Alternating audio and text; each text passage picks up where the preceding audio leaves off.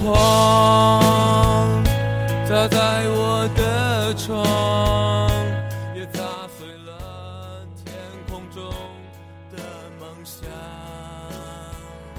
不断想象。大家好，欢迎收听《行走的味蕾》，我是主播薇娃。高考结束了，大家马上就要可以进入大学了，你有多少期待呢？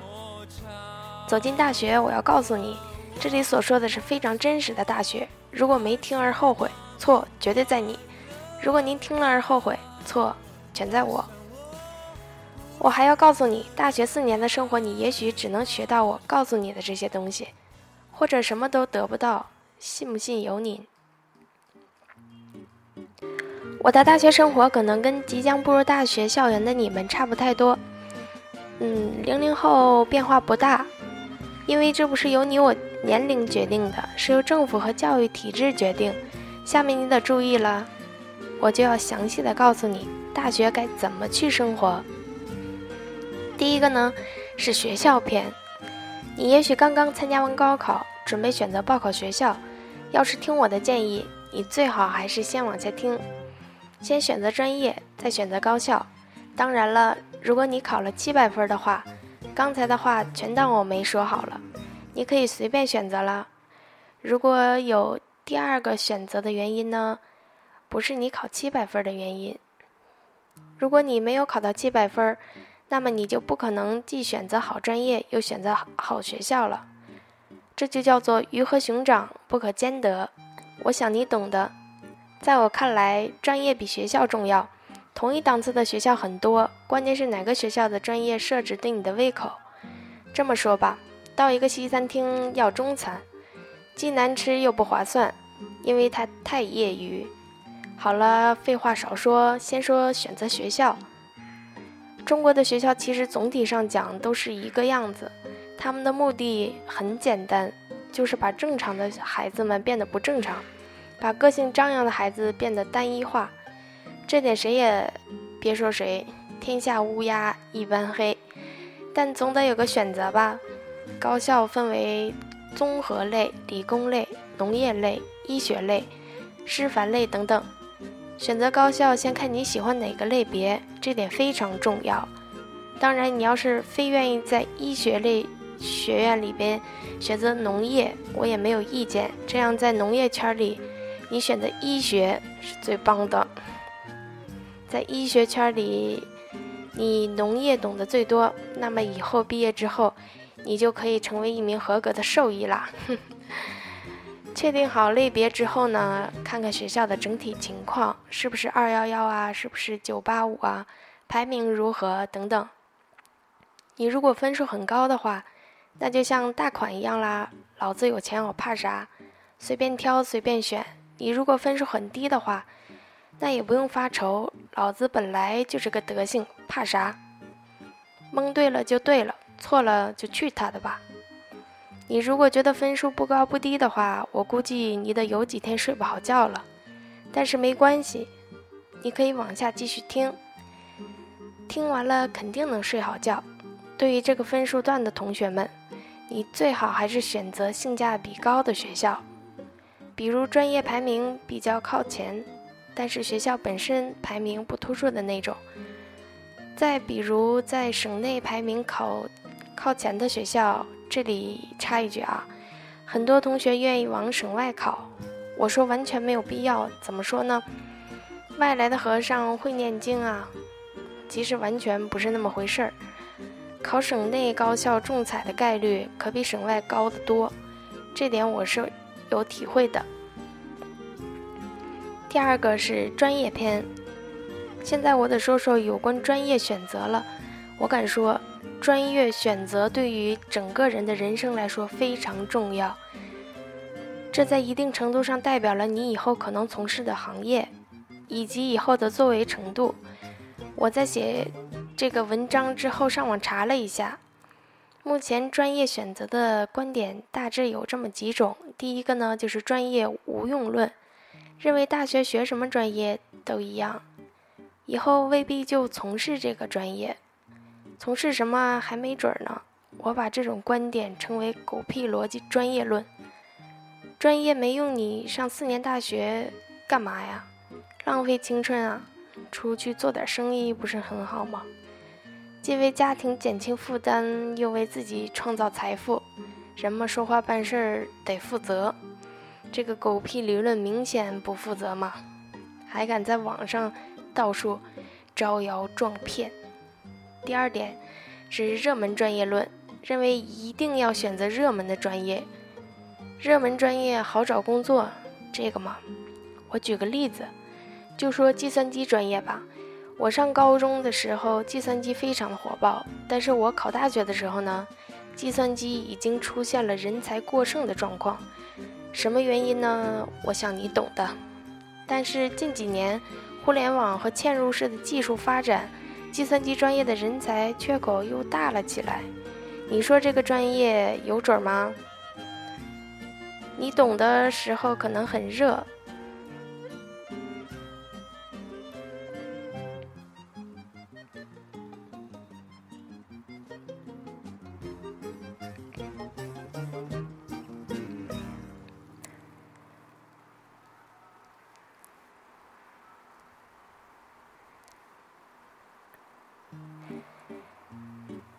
你听的时候可能很热，但听完了也许就凉了，所以你千万别被专家忽悠了。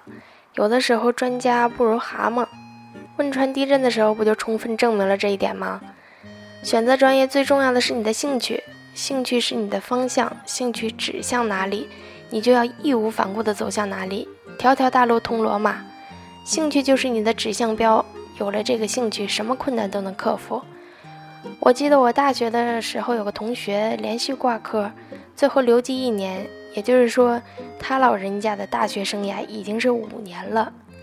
由此，他跟我说：“嘿，哥们儿，我其实一点也不喜欢自动化专业，但就是感觉热才报的。其实我最喜欢管理了，我觉得自动化专业太低级了。”听完，我满口的啤酒一点没剩，全喷他脸上了。怎么着？敢说老子学的东西低级，这太不可理喻了吗？学不好就是学不好，不喜欢这专业，您大哥选他干嘛？有毛病啊！第三个呢，就是心理篇。下面我说说这个上大学啊，这心态问题。我这个问题之前，呃，我先假设你已经进入了大学校园啊，事先声明。嗯，如听完我说之后出现失眠、抑郁、跳楼、自杀倾向者，纯属你个人心理脆弱啊，与本人无关。嗯，没进过网吧，没挂过科，失恋的大学是不完美的。要是按照这条标准来说，我的大学生活已经不能说不完美了，那简直是一百级残废，面目全非。首先，这个网吧的问题啊，网络这个东西真是个好东西。目前为止，要是没有网络的话，我怕是什么都做不了了，别说做软件了，看也看不懂。但是网吧这个地方没事儿，不建议去，因为一台电脑两千就能配。如果你能用手机看我这个软件儿，那我想这个数字对你来说也就是那么回事儿，这个投入是值得的。嗯，一般去网吧的人也不见得有正事儿，一般都是游戏啊、电影啊，没什么特别的东西。至今为止，鄙人尚未听说过有去网吧学习的，而且大成奇才的同学。网吧这个地方鱼龙混杂，烟雾缭绕，空气质量特别差，严重影响了各位同学的身心健康，非常的不和谐呀。然后说说挂科的问题啊。科这个东西能不挂就别挂，万不得已也得看看挂的是不是值得。你肯定得问：哇塞，挂科还有值不值之说啊？对了，挂科也有值不值之说呀。在大学里面，每节课都上跟每节课都逃其实是一个概念，意义就不大。每节课都逃的人，明显是在浪费生命。每节课如果都上的人也是在浪费生命，废话。不说你能明白吗？现在天朝的大学课程安排的非常有意思，不管什么专业啊，什么科目都有，不管有用没用，不管是什么方向啊，就像是填鸭一样，大学生被填的什么都有，所以这时候你就得根据自己的兴趣和能力，合理的选择什么被填，什么不被填，被填多少。要是什么都填，你说你是不是在浪费生命啊？那么有的同学就要问了。省下来时间干啥呢？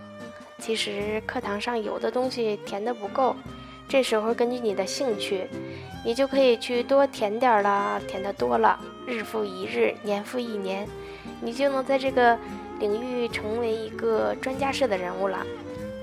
但是我建议你千万别往不如蛤蟆的专家方向去发展啊！现在中国的专家大部分都不如蛤蟆。失恋的问题吧，仁者见仁，自己体会吧。反正我就练过一次，从未试过，我觉得也挺好，挺完美的。别人说不完美就不完美吧，找自己的对象让别人说去吧。接下来我得说点上层次的话题。目前中国高校的学者数量几乎为零，不要被什么。院士啊，长江、杰青的头衔忽悠了。你知道一般学生叫导师什么吗？boss。你懂什么叫 boss 吗？你说这 boss 有好玩意思吗？这都是资本主义的代表啊。像我们无产阶级的穷学生受这种 boss 的剥削，所以我建议选择老师别光冲着名气来，人这一辈子修来一位良师益友不容易啊。要是你真能修得来，千万要珍惜，因为你修来一位真正的学者型的老师的概率，比中五百万彩票的概率还要低。目前大部分老师的工作只有两个：一是忽悠，二是搂钱。你上不上课、学不学习，对他来说没什么影响。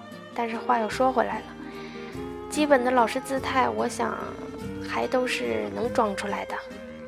说说压力的问题。如果你认为上了大学就没有压力，那充分说明你还没有成熟。学习的压力可能小一些，但是生存的压力就大了起来呀。如果你觉得没有压力的话，那我给你一组数据吧。本科毕业之后，平均工资一线城市大大概是三千元。二线城市呢，大概是一千七百元。想想三万元一平米的房价，想想翻倍的大米蔬菜吧，再想想汽车，想想油费，想想眼下的学费，这样你就不会没有压力了吧？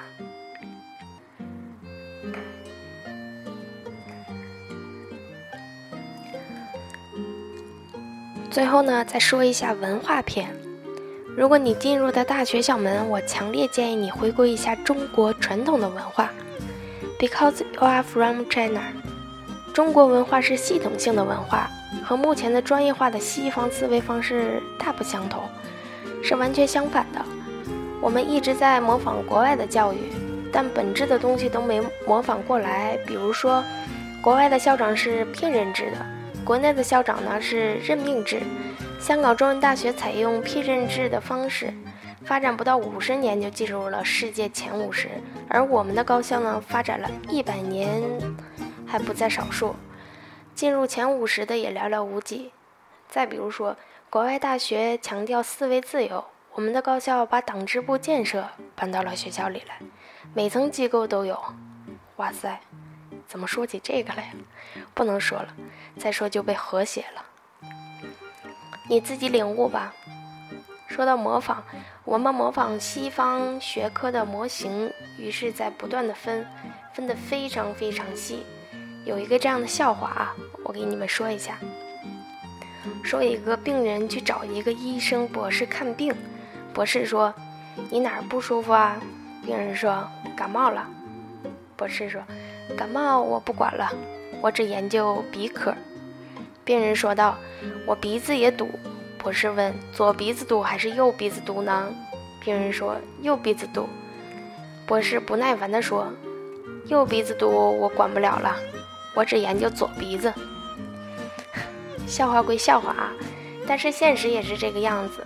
西方的文化分来分去，却缺少了整体的观念，所以我建议你回归一下中国传统的文化理念，整体上有个把握。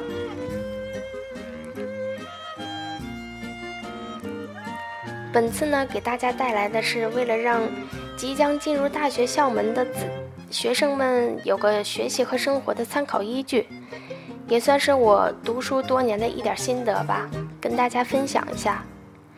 最后呢，我衷心的祝愿广大的同学们能够走进如愿的大学校园，生活愉快。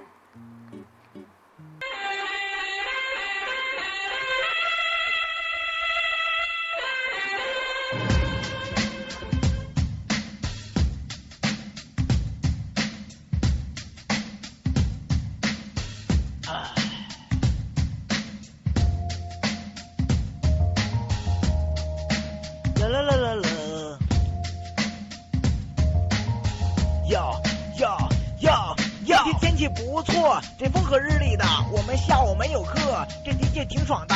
我一大中午早早的跑去上自习，心里琢磨着大学生活是多么美好啊！这一眨眼的功夫我就进了主楼。要说俺们这家自习室其实挺多的，可是你桌上没有书包占座那就难找了。我是跋山涉水啊，翻山越岭啊，好不容易来到一个桃源深处，我这一推门，我靠，真是豁然开朗。这叉叉叉叉教室就真没多少人儿，说时迟那时快，我就扔下书包，找了一个位置就坐了下去。我这一坐不要紧呐，差点成残疾。回头一瞅，发现凳子根本没有板儿。我心说得亏哥们儿原来我还练过，要不然还不被你整成钢裂呀。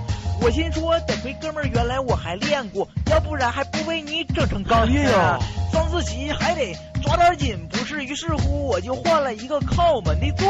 这门外走廊嚎啕大哭的歌手还挺多，他们唱的那个爱来爱去我就忍了。但是推门进屋的同学怎么着不知道关门呢？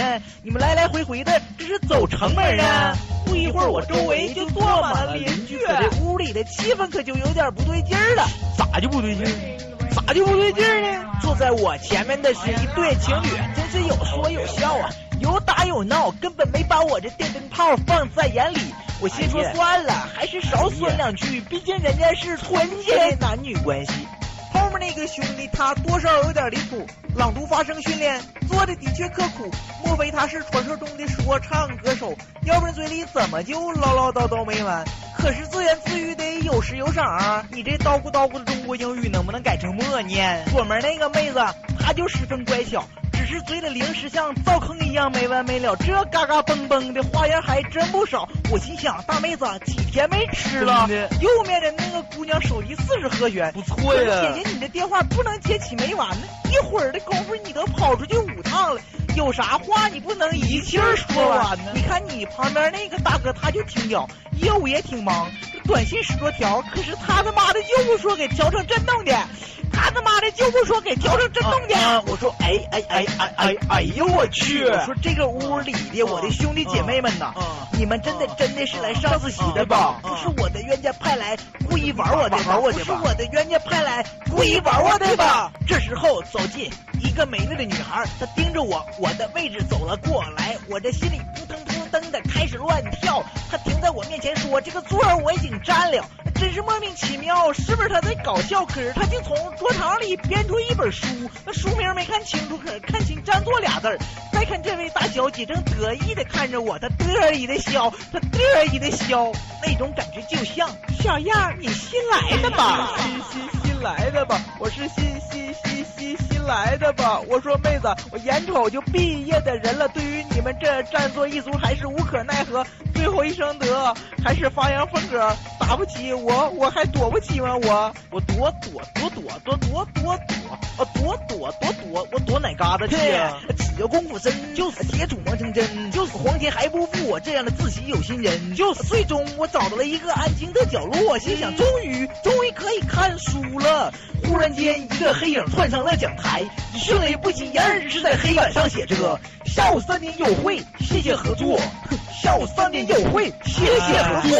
我一瞅表，我靠，这不两点六十了吗？你你们这帮家伙简直他妈的强盗！我背起书包骂了一句，Very well。这就是俺们自习室，俺们的学校，这就是俺们的自习室，俺们的学校。嗯嗯，走走走走走走走走走走着瞧，走瞧，走就走。我说这个自习室的兄弟姐妹们，你们真的是来上自习的吗？走走走，你们真的是来上自习的吗？你们真的是上